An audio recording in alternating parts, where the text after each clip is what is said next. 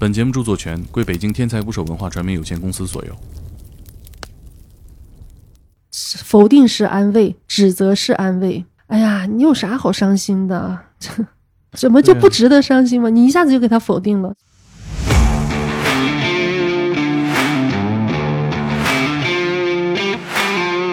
我觉得就是因为家人太熟了吧，出刀就特别的自然。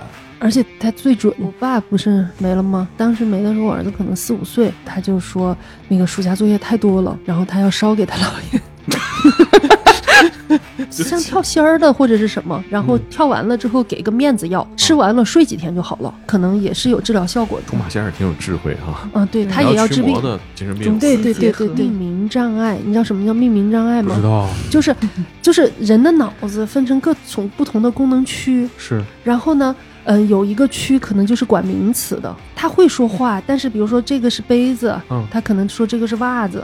他全都讲不对吗？全都不对，因为我们科的患者不想死的是少数嘛，大部分都想死嘛。他说他要死，然后你先认可他嘛，接着往下聊。嗯，然后有时候我就会说，那万一你没死，你想做什么呢？可能就会有你说的那些积极的内容出现。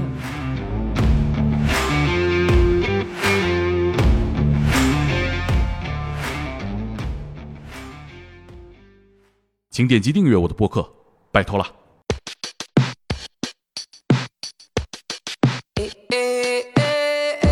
打捞最带劲的职业故事，这里是天才不是 FM，我是猛哥。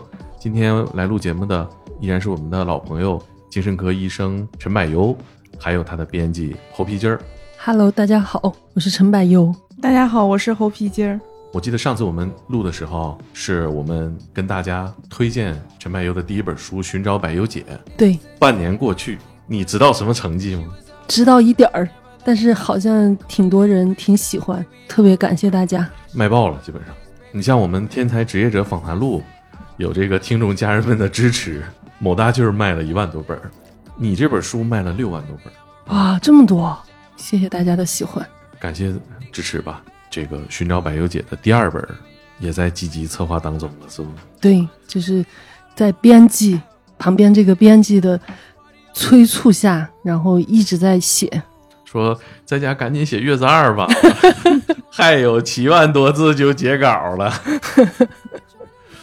我听说确实还有七万多字，是吗？差不多，确实是七万字。要是以那个十二万字为目标的话，对。然后我觉得工作量挺大，然后时间也是紧锣密鼓筹备，是吧？嗯，对。就是好多人看这本书，我就看到一些书评上就说，以前觉得精神病就是很可怕的，然后总是和社会暴力事件联系在一起的，从来不会去想他们也有他们的生活，他们也有他们的人生，是这些，所以好多人看完了这个会去觉得啊，其实他也就是个病人嘛。对，是，而且每隔一段时间，社会上就有一些新闻，对，就会 Q 到你这个。领域是吧？对对对，你最近有什么观察和发现？就关于这种社会新闻，就是网上有一个判官嘛，地铁判官。哦，对对，那个是地铁上，然后一个老头和一个老太太两个人分别占了两个座，然后另外上来了一个阿姨，然后想坐他们的座，结果那两个人不让，然后嗯，还特别凶。然后那个地铁判官上去就给那个大爷一个耳光，然后现在网上的有些人说他应该全国巡山。我我看紧接着就有一些声音说地铁判官本人是一名精神病患者，等等等等啊，但没没有特别详实的信息哈。对对，就是就他是不是精神病这个不。不知道，因为不是很准确，什么消息都有。但是其实我会比较倾向于相信他是精神病，是因为他的面容。哦，嗯，就是这个面容我非常熟悉。我们有很多患者就是这种，就是有点直勾勾的那种感觉。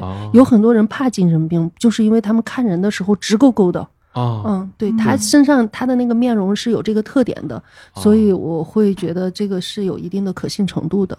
医学名词上怎么解释这样的现象呢？嗯，就是面具脸，poker face。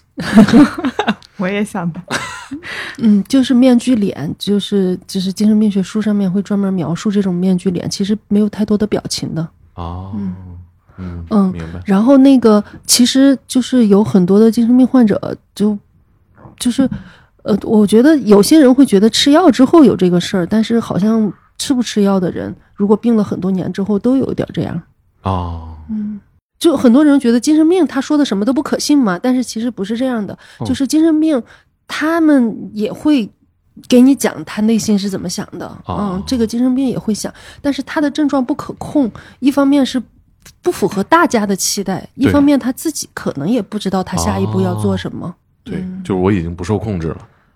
你已经不受控制了，这个可能你还是有一个自我认知，哦，他可能连这个都不知道。我最近遇到的那个一个患者，然后他就是嗯从楼上跳下去了，但是哦他怎么跳下去的他都不知道的，哦，然后都是监控拍下来的。给他看了吗？他他自己能接受这样的事实吗？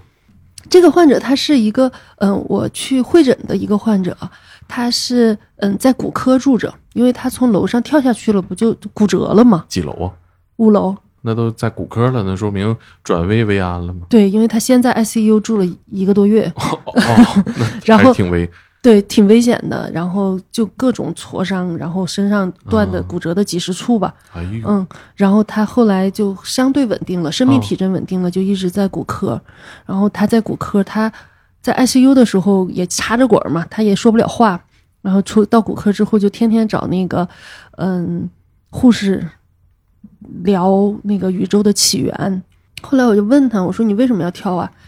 他说不知道啊，我我他让我跳的。我说他是谁呀？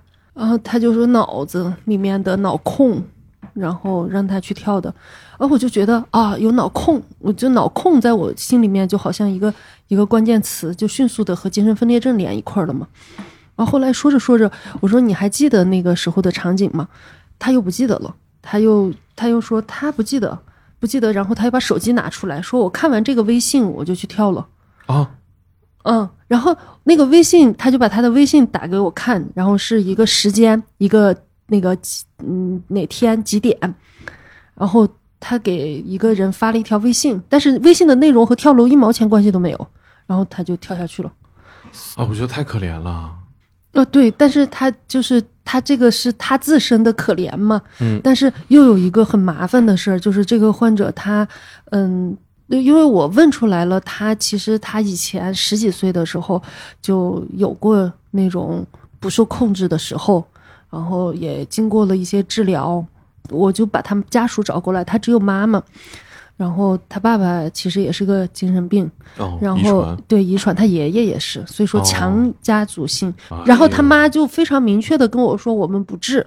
然后还给我讲，他小时候其实他这个家族史非常强，他十多岁就犯病了，当时就是请他们那个，嗯，那个他们那儿的那个嗯像跳仙儿的或者是什么，然后嗯跳完了之后给个面子药，就是磨成粉的一些药，啊啊吃完了睡几天就好了。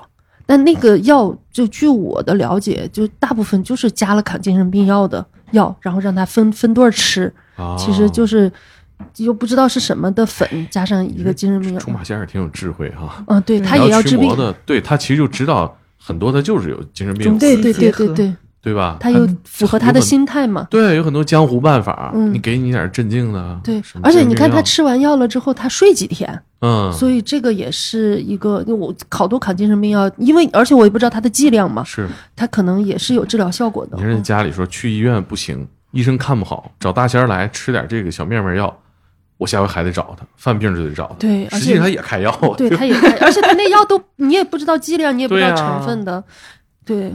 然然后然后我就觉得这个这个事儿就是一个嗯比较那个，就是精神病有时候你作为精神科医生，你就有要接受的一个现状，就是嗯你虽然知道他是一个精神病，但是你拿他没有办法，你要接受有些患者他不治疗，嗯嗯，然后他的家属也不同意治疗，嗯嗯，你就要接受这个现实。嗯嗯，那你我听说你还接触了好多老年人哈，为什么会最近集中收到老年人的这种病例呢？他是这样，就是嗯，有很多的老年人，我我觉得首先是年龄大了，就是嗯现在人均寿命大了，所以说老年人的问题显得很很多。以前可能还没有出现这些问题，人就死了，对，以前能活到八十岁是非常难的。对，嗯现在人的年龄都大了，嗯然后见过，就现在有一批新的人，他们就是五六十、六七十的人，我见的最多的就是两个事儿把他们给折磨的都快不行了。一个嗯就是嗯给孩子带孩子带孙子，就是哦五六十、六七十，你看你妈 她得累死。然后还还有一个就是照顾，就他六七十了，他还得照顾八九十的。对，以前是三十岁是上有老下有小，嗯现在是五六十岁是上有老下有小下有小小。嗯，我前几我之前还有一个患者，一个老太太，她八十，她是他们家唯一的劳动力。啊，他八十岁，他是他们家唯一的劳动力。他儿子五十四岁，精神病，他来开药。他爸一百岁，他还得伺候。他八十，我的天，他们家就仨人。那也太让人心疼了。我记得好像你之前说过，对对对对对年龄挺大了，但是儿子，对，他都他他差不多快八十，现在他已经八十。嗯，那他以什么为生呢？他有退休金，他爸的退休金还挺高。哦，那还好嗯，因为他爸爸是有点贡献还是什么的那种。嗯哦。那像你接到这些老人，普遍是哪个年龄段？嗯，就是就是那种很多人能够活到八十多、九十多，然后有一些人他的身体状况还挺好，嗯但是有一些人他身体不是那么好了，他非常的痛苦，然后大部分就是八十五往上、九十多，嗯嗯，然后这些人他们有一个共同的特点，就是都不想活了，然后。这咱们的社会是回避讨论死亡的。你看，你从小到大，有人跟你说嘛，就说到这个字都得呸呸呸嘛。对，就得得那个把他给骂走之类的，所以说是不能提死的。我现在如果跟我妈说，哎呀，我死了怎么样的，我妈都会说你说什么鬼话，就不让你说。嗯，嗯是，所以，嗯，我们没有讨论死亡，也就不知道如何去面对死亡。然后当那个呃年龄特别大了，然后身体功能都衰退了之后，有些人他他他真的很痛苦，嗯但是他又活着，他们就特别想赶紧加速这个痛，就是赶紧就加速这个过程，赶紧死了算了。所以就有很多的老人，他表现出来就是说那种丧气话。哦。嗯，他就说，呃，会还有一些人，他们已经采取行动了，哦，采取行动了，就是，嗯、已经开始，就是有一些是开始绝食了，有一些还是在停留在说的阶段。然后，嗯，只要老年人表现出来不想活了，或者开始绝食了，或者采取一些别的手段，然后现在抑郁症不是很火嘛，嗯。大家就觉得他是不是抑郁了，哦。然后就让我们去看看，嗯，就接触了好多这种，哦。那有什么？呃，你觉得还挺有代表性的，跟我们讲讲。就是其实他们可能是开始思考这个事儿了，嗯，然后他还愿意跟你说话，然后他们这个时候就特别愿意给你讲他他的经历。其实讲讲他是谁，我我觉得是你总结的特别好，就是他、嗯他特别愿意我是一个什么样的人？对对，嗯，有一些就是挺挺好玩的，就是有一个大爷，然后他有那个命名障碍，你知道什么叫命名障碍吗？不知道，就是就是人的脑子分成各种不同的功能区，是。然后呢，嗯、有一个区可能就是管名词的，嗯。嗯，他他会说话，但是比如说这个是杯子，嗯他可能说这个是袜子，哦。嗯，他就是名词都是错的，哦，这部分功能崩了，，对，他全都讲不对了吗？全都不对，呃，是任意的、随便的，反正名词都是错的。那比如说，他这一次叫杯子叫袜子，下一次他叫杯子还是袜子吗？他不会了，他他发展出来一个功能，他就说这个，哦，嗯，哎呦，那跟一岁的小孩一样吗？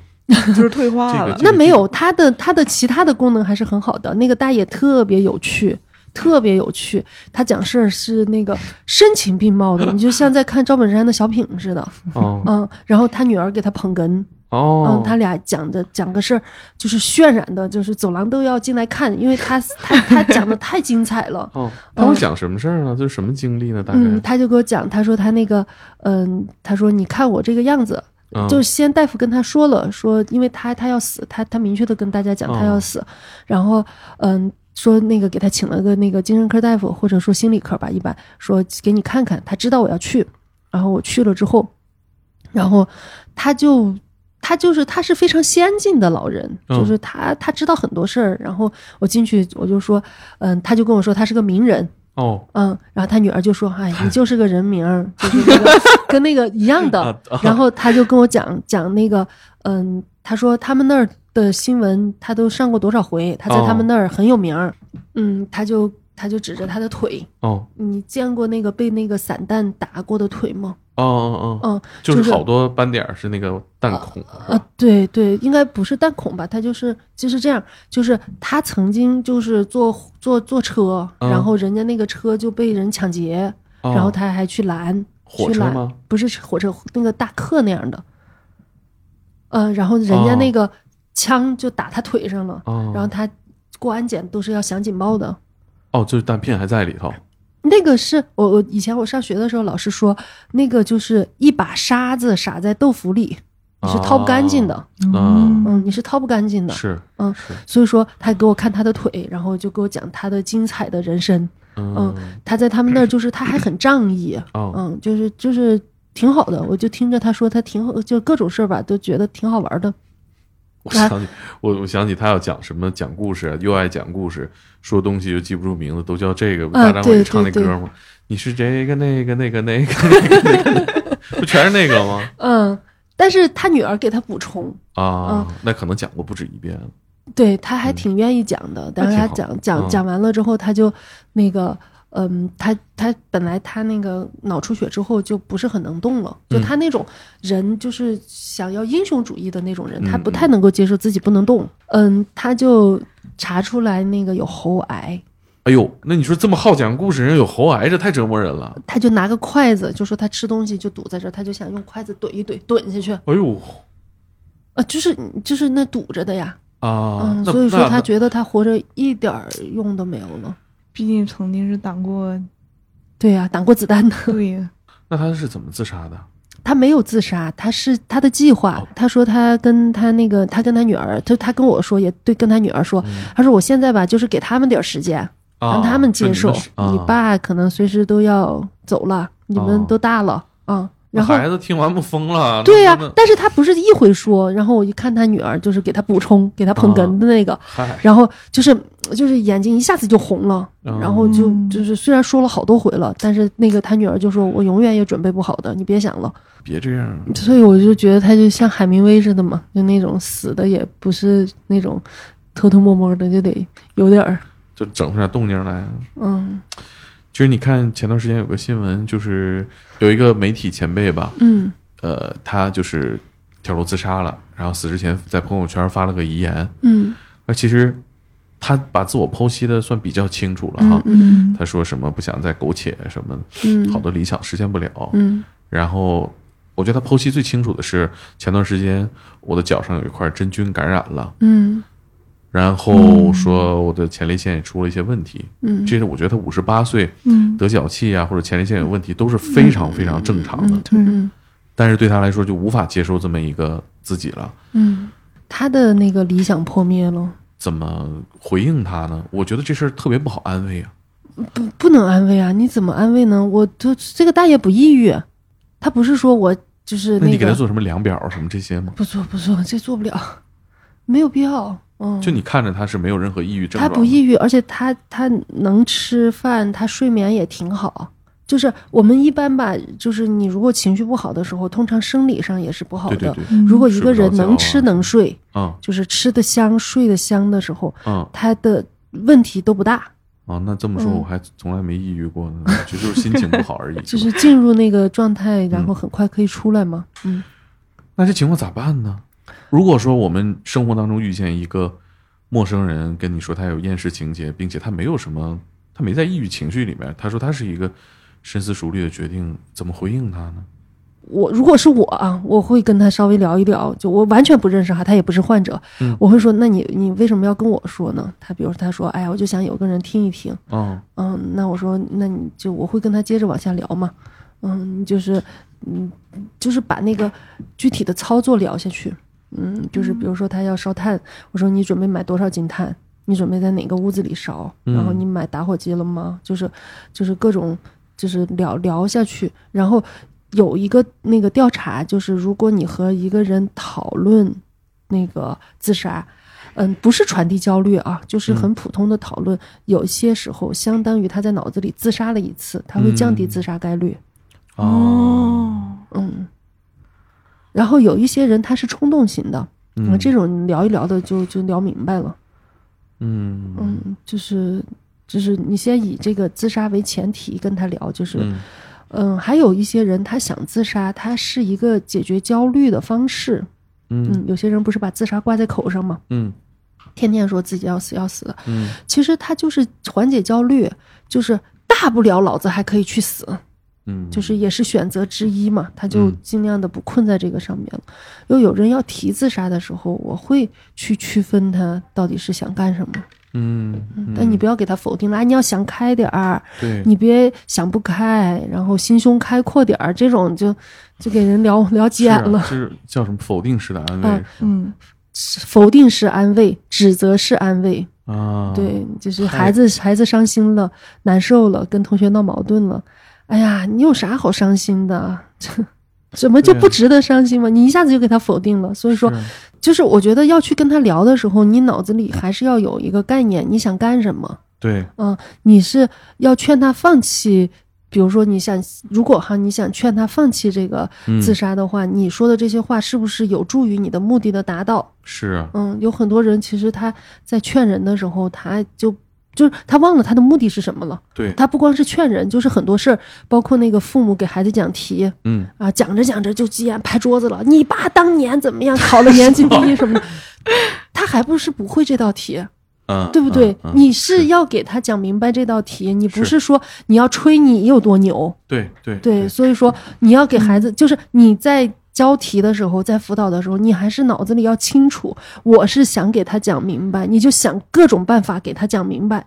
就我看最近那个黄渤的那个电影，什么、啊喝了半杯奶，又喝半杯奶，我喝了这三个杯子，啊然后和他说我喝不下去了，喝太多了。但是我觉得他还是在想办法，就是我在尽量的给你把讲清楚，你喝了几杯嘛。嗯，嗯我我我觉得是，就是有的时候人容易陷入一种语言的习惯，就是你从小到大都是那种否定式的安慰，你就也会给周围的人散发这个，对，所以我们就是听节目的人也好，或者我们自己就普通的人都要脑子里清楚的知道你现在你想要做什么，然后你是想，呃比如孩子孩子在外面受委屈了，你想安慰他，你要安慰他，你就要达到安慰的目的啊，你不是让他更伤心啊。而且我觉得不光是说有人就是说发出这种求救也好啊，或者说是在他要轻生的时候，你才注意这种言辞。其实生活当中很多人他就是对这种呃有一点侵犯别人的语言是很讨厌的。比如说对他完全不知道，对吧？你生活当中面对这个，你会怎么回应啊？我好像我们没有这么讨厌的人。合着就我遇见讨厌的人了呗。比如说啊，比如说我说陈大夫，哎呀，天这么冷，你说你还穿一裙子，你还是医生呢，怎么这么不注意养生？哇，有点我都？我都血压上来了 你会怎么说呢？那我不冷啊，啊！我觉得这个很好，你不冷，那只是你现在年轻，你不懂，实际上你身体已经冻着了。他好会这好像就是我妈妈让我穿秋裤，我说我不冷，妈妈说等你二十啊，年后关节现在感觉疼痛，以后病找上你的时候你就后悔了。我好像就是，我觉得你刚刚那个特别真实，就是穿秋裤的这个也是特别真实。哦，我一般我就没听见啊，我特别会就是屏蔽这种不想听的话。我不，你不要回应他，哦你回应他，他还有长篇大论等着你呢。你知道我其实我我已经我已经对这种就是稍微带一点指责的，因为我真的是呃，可能就做播客这几年越来越敏感，我越来越能感知到这种毫无意义的、没有恶意的言语的伤害。所以呢，周围有人说说你现在怎么这么事儿逼呢？就我说我就觉得啊，有些话吧，其实没有意义。嗯你你点评我、嗯指责我，或者说略带指责，这种完全没有意义嘛。嗯，可是我也不知道怎么去改变这些，说出来人会觉得你事儿逼。啊，我都不我就是皮粗肉厚的，我觉得这些都不叫伤害，说说你的呗。你确实这方面比较强大啊。嗯，我不太在乎他。我觉得就是要锻炼一个能力，就是没有人可以，就是你要屏蔽一些语言嘛。就是他他说他的，你跟他纠正，你都挺累的，你还纠正不过来。纠正不了。对他正不了有很多的道理在等着你，还然后你要是在那说，哎呦关心你，你不知道什么的，你要不知、啊不知好歹之类的，嗯，你说我还能害你吗？我不是为你好才说的吗？我想试图反反抗一下哈，嗯但我就觉得多说无益。嗯，我我觉得这个就是课题嘛，就是现在最流行的就是课题分离。哦，你他想说是他的课题，哦，嗯，你想做什么是你的课题，各各做各的事儿。我希望有一天我强大到有人跟我说你给我滚，就就我挺羡慕。你会怎么做，皮筋儿？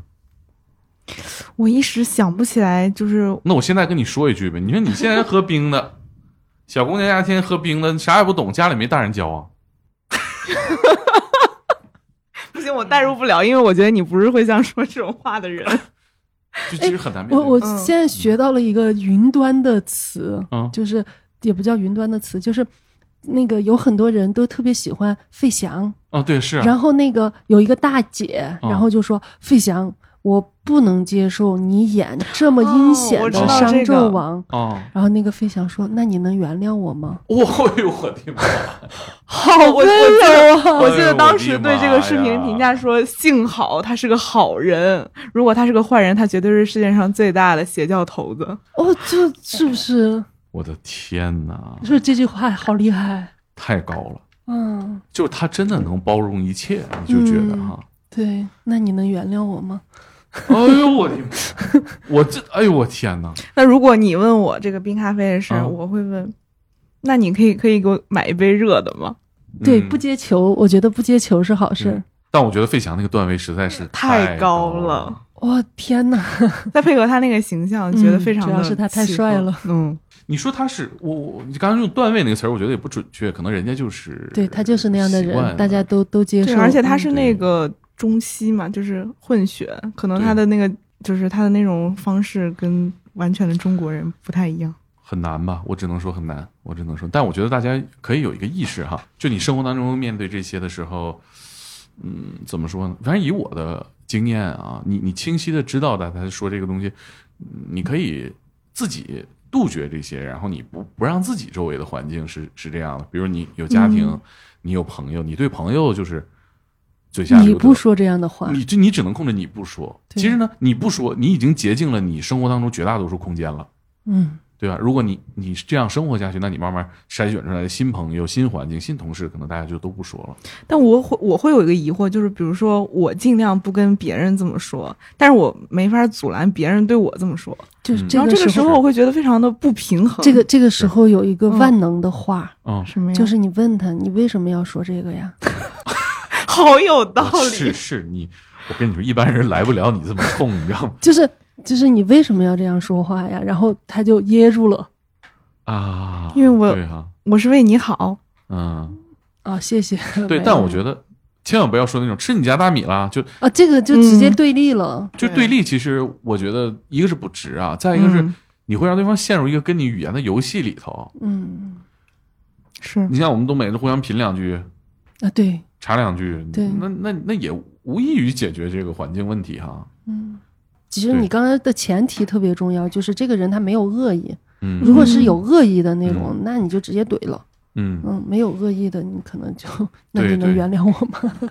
对，其实我们也得尝试去理解，他可能也是那个环境下塑造出来的。他就是想跟你说说话。对这种情况啊，就是多发于跟父母，因为我朋友啊或者同学之间啊，一个是有就是你主动建立起的感情，嗯再一个是平辈儿，其实是一种敬畏，就是嗯我我跟你有一个距离感。对，那父母对你，他是在中国家庭是不可能平等的嘛，嗯，对所以他想说就说对啊，嗯所以这种多发于跟父母，所以就很多家庭矛盾就来源于此。对。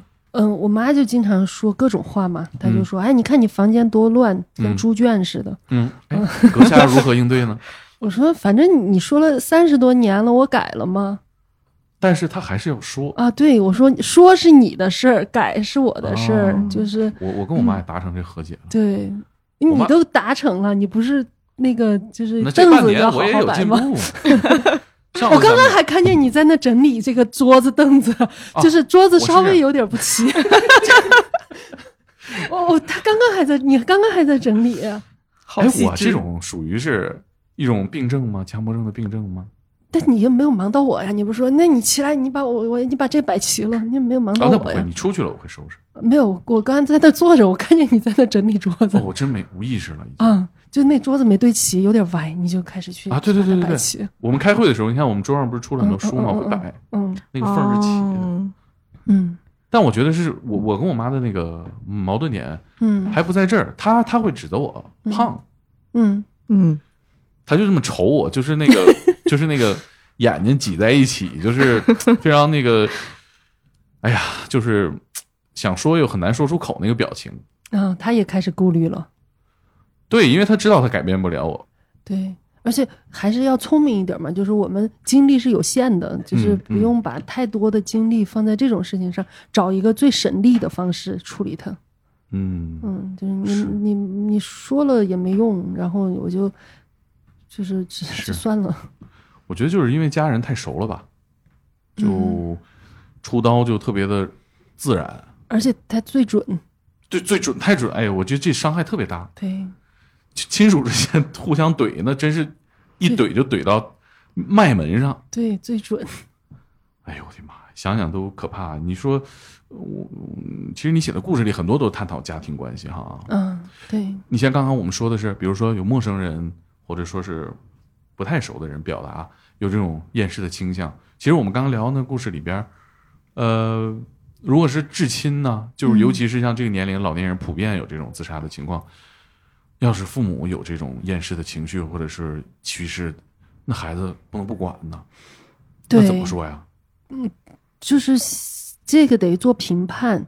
嗯，那个我之前有一个老太太，她的年龄要大一些，然后她就是要厌世已经好多年了，她已经。就前面的那个大爷，他还给你讲他的想法，哦他还讲故事，他还处在前面很前面的哦阶段，是这个概念可能刚刚在脑中开始形成，还没有采取行动，他不还在给孩子时间，他可能也在给自己时间，就慢慢的做准备。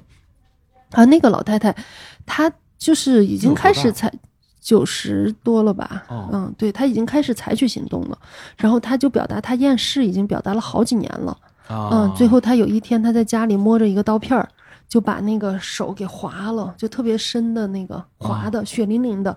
然后那个，嗯，当时还是疫情期间，哎然后就是那个他们家也得治呀，就是送到医院去，哦血淋淋的啊。家人在家疫情不是好多时候家里在家嘛，对然后你给他送到医院去了之后，然后他就不干，不准那个那个嗯、不准救他，他不去医院，就是基本上是。嗯就是抬过去的，然后那个到了医院之后，那个时候疫情挺不容易进医院，到医院之后又跑，就是一个哦九十多岁的老太太，就是就拼了命的要跑，但是那个医院的保安又帮忙给拉过来，然后嗯又给最后弄到床上去了，那弄到床上去了。口还流着血呢。还是稍微他们那个讲就是还是教了一下，就是嗯、一般割是很难割着动脉的，哦都是静脉。静脉的话，你在那个结扎，就是你就是用那个就是绳什么的嗯捆一下，嗯啊捆一下，然后嗯那个它还是会止一些血的，虽然流着，但是什么动脉。哎，动脉是结扎近端，然后静脉是结扎远端。哦，学然后到了。但是、但是但是就不管吧，你就两头都嗯结一下，他还是会大量的限制他出血的。嗯然后就当时处理了一下。处理了一下，嗯处理了一下，然后那个嗯。他就后来就实在是还是给弄到床上去缝去了嘛，啊还实在没办法了。然后那个大夫就正准备缝的时候，他吐了那个外科大夫一脸的口水，就是他最后的挣扎了。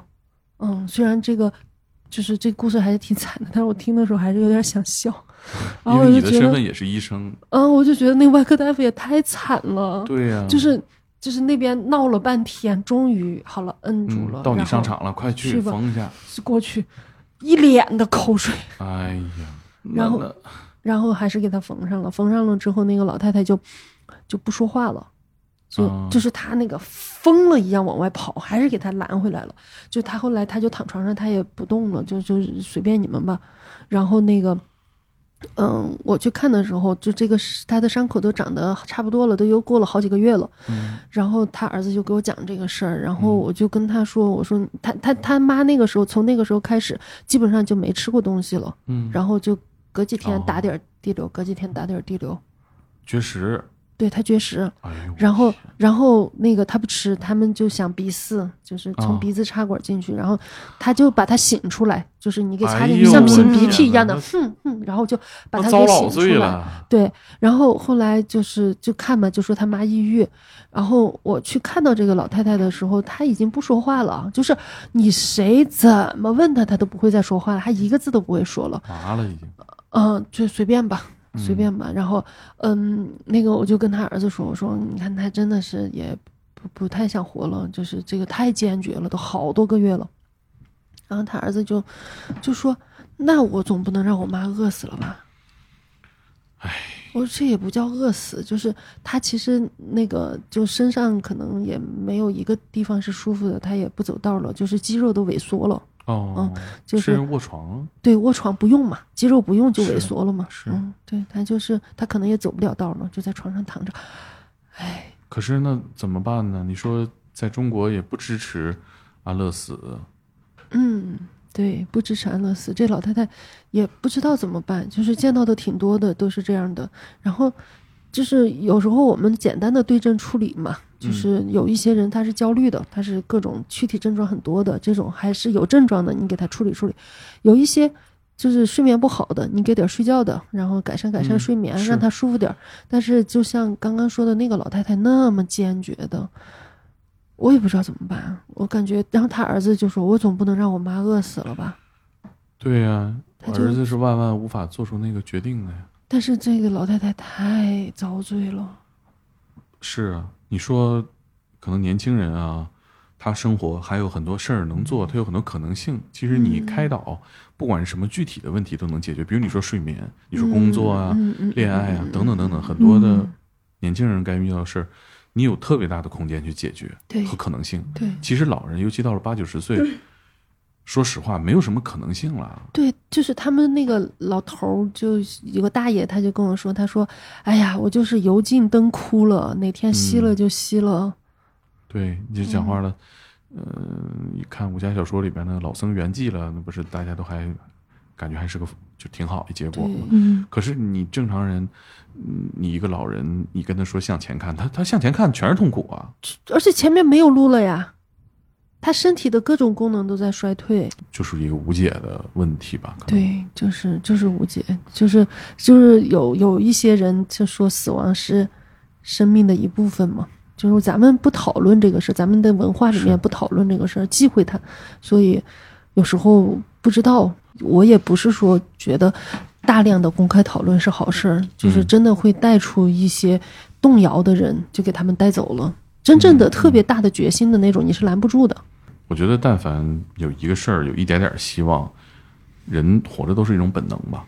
对，嗯就是如果是年轻的抑郁症，身体什么都是好的，嗯大家还是倾向于就是你要治啊，你要那个那个就是各各方面还是要做很多的努力，但是就老到九十多了，然后各种身体都不好了，然后他嗯要这样做就算了吧。嗯，我自己从二十岁到三十岁有一个变化是能清晰的感知到的，就是每个年龄段有每个年龄段的快乐，就是那个快乐，它可能你说三十岁的快乐，不是你二十岁能想象的。嗯，有些时候说，我想想人生无望，我二十岁的时候喜欢这些东西，好像我未来也得不到，但是你三十岁的时候可能会喜欢别的东西。嗯，比如大家看中年钓鱼了，很可悲。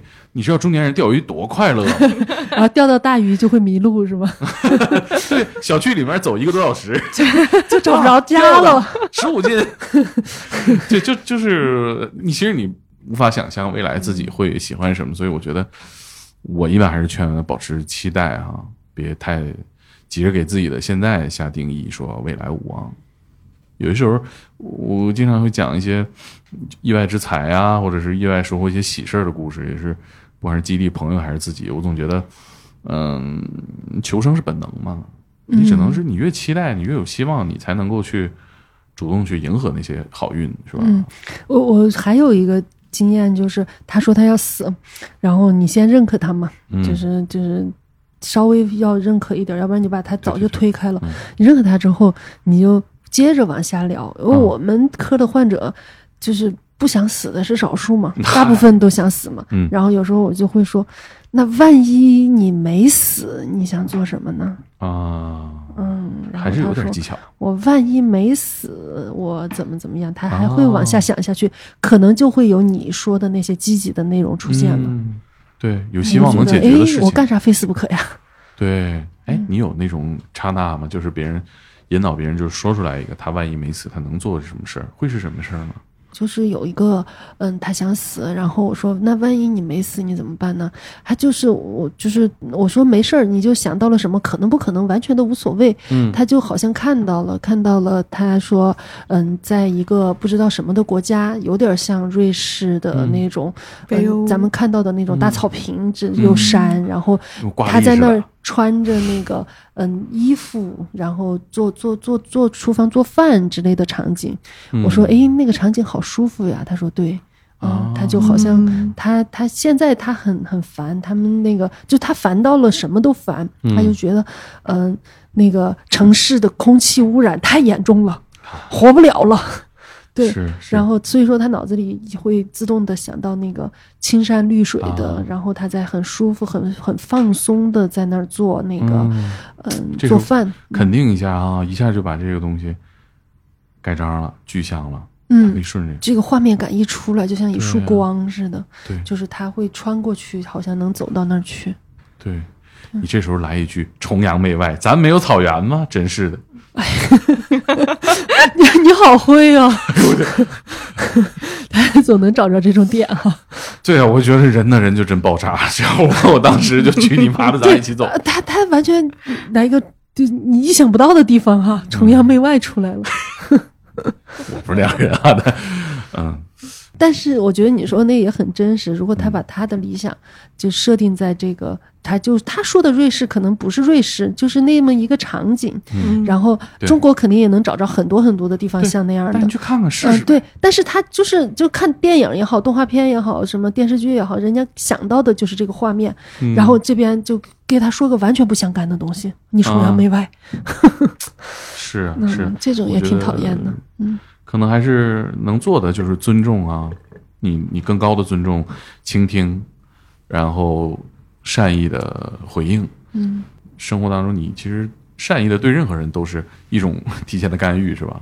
嗯，但是我有时候也会在想，就是有一些人他说了一些话，或者是发了一些朋友圈之后，嗯，因为不有些是微博或者什么样，可能就是你心里得有个清晰的认知，就是不知道谁会从哪个角度开始来来来喷你 你。是说我是吧？对啊，像你这样的，媚外，我常上网看评论区啊，尤其我们这种工作就是观察人间嗯各种嗯生物，确实是角度都非常的奇怪。刁钻哈，对，就是他，我觉得用善意理解世界和用恶意去理解世界，或者说是对待世界，嗯你会得到完全不一样的结果。嗯。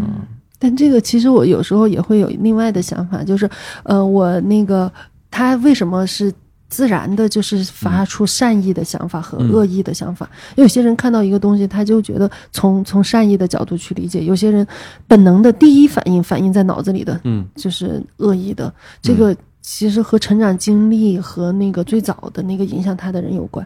啊，就是我认识一个小孩儿，然后他经常说些话，我都就让我非常诧异。他十二三岁，嗯然后他上个星期他跟我说，嗯，对待阿姨就是不能心慈手软。哎呦，什么玩意儿？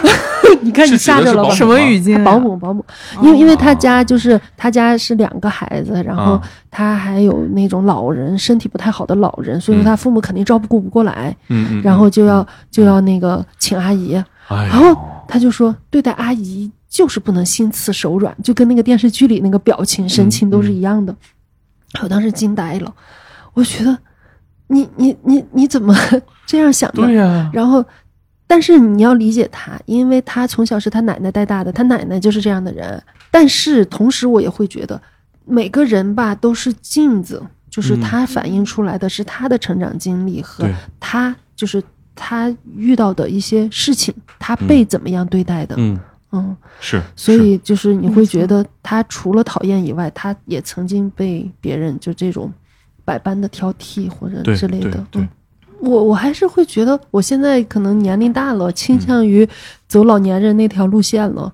嗯，就是我以前小的时候就是叛逆少年，嗯然后就觉得他们好烦呢，好讨厌呢。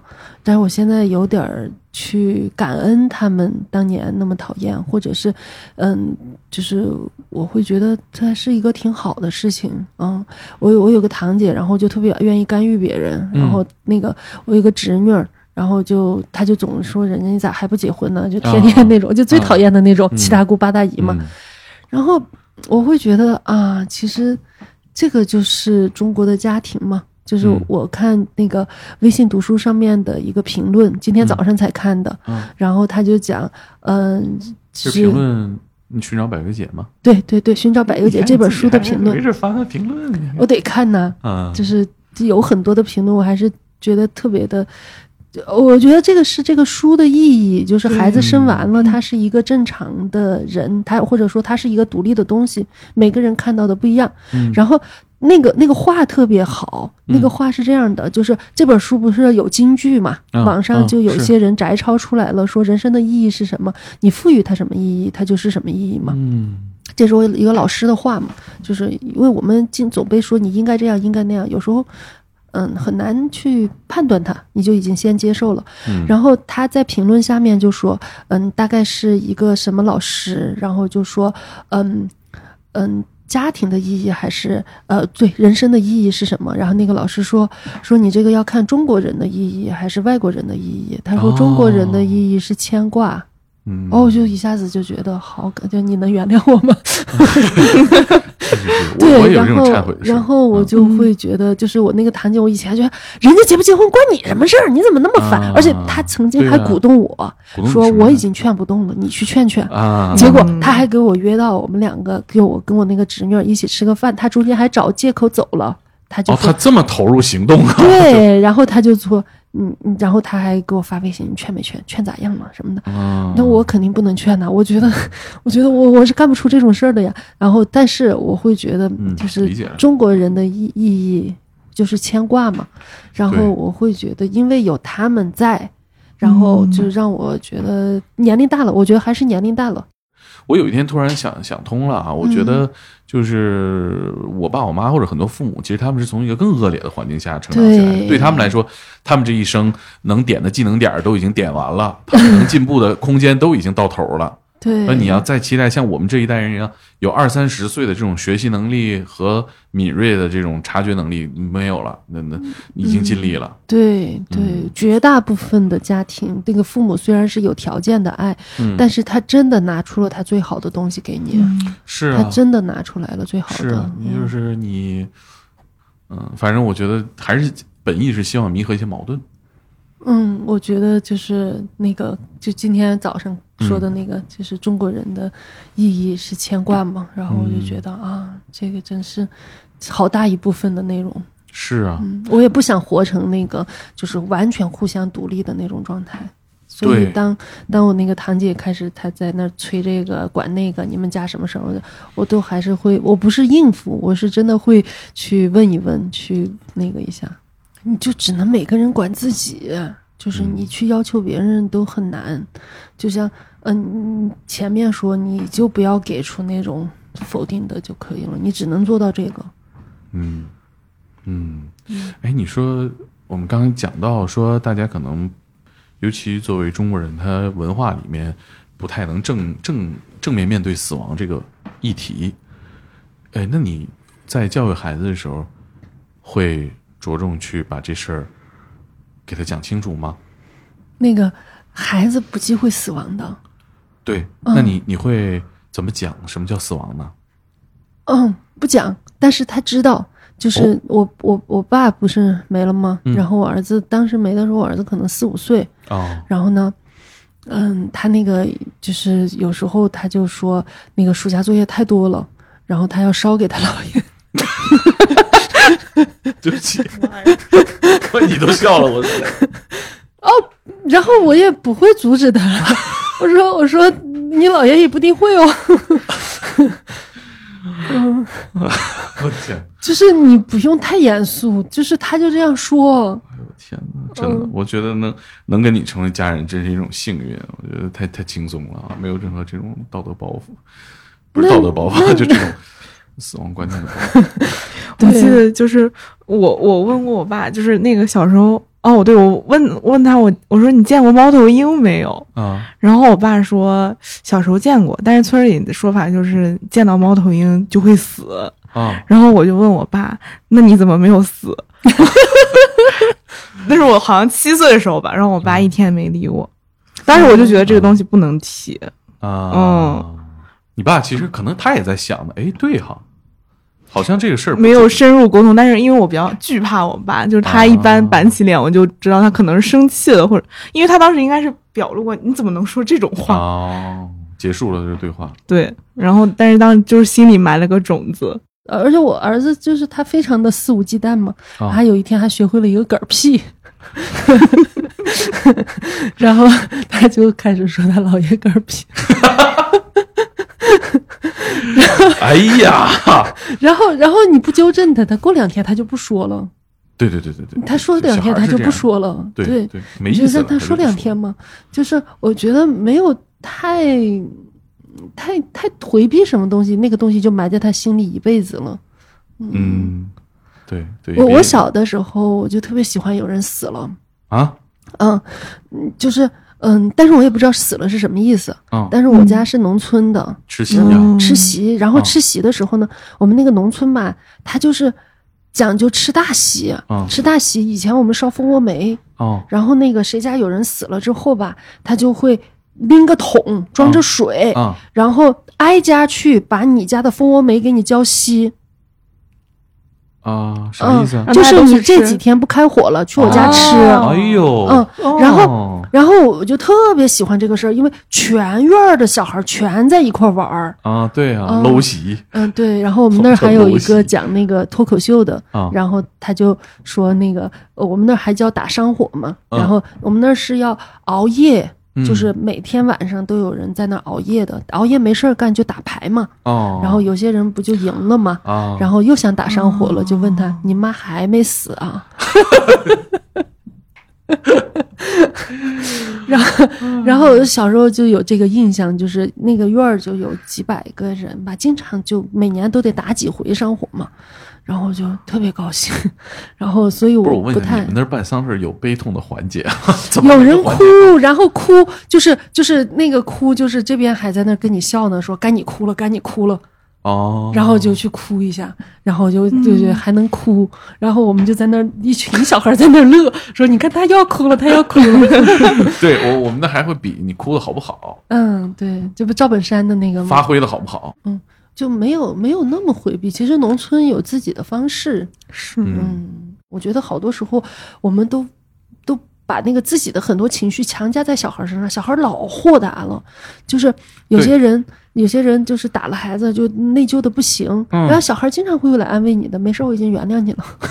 嗯，嗯 对，小孩特别容易就原谅你了。嗯就好多人说，哎呀，特别爱孩子呀什么的，然后又有一些人就说，哎，其实你多爱孩子，你你对他的爱也没有他对你的爱多。嗯，是啊，好像你就嗯，你你这么一说，小时候比较擅长原谅，反而越大越不擅长了。就记仇嘛。对嗯对对，行吧，这其实时间也差不多了，然后感觉还是挺挺挺痛快的哈，表达了很多这个情绪。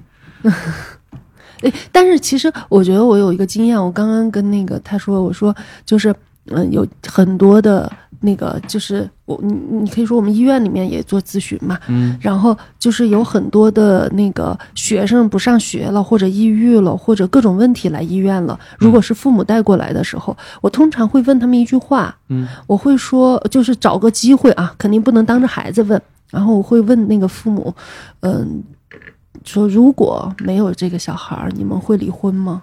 嗯嗯，然后大部分的，就是我可能问个十个二十个，只有两三个告诉我不会离的。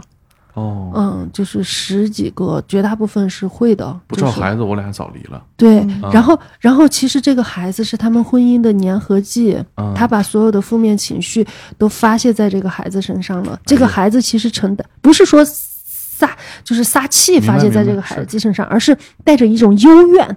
对，就对待这个孩子。对，然后虽然他好多人他对孩子也挺好，但是你看这个孩子承担了多少功能啊？所以说有些孩子不敢好嘛。那我好了，你们就不离婚了吗？就哦，还有这样的啊，这很多呀，他们心里面会有这个、哦这个潜意识，嗯，潜意识就会这样。对，所以他用症状把这个家粘在一起嘛。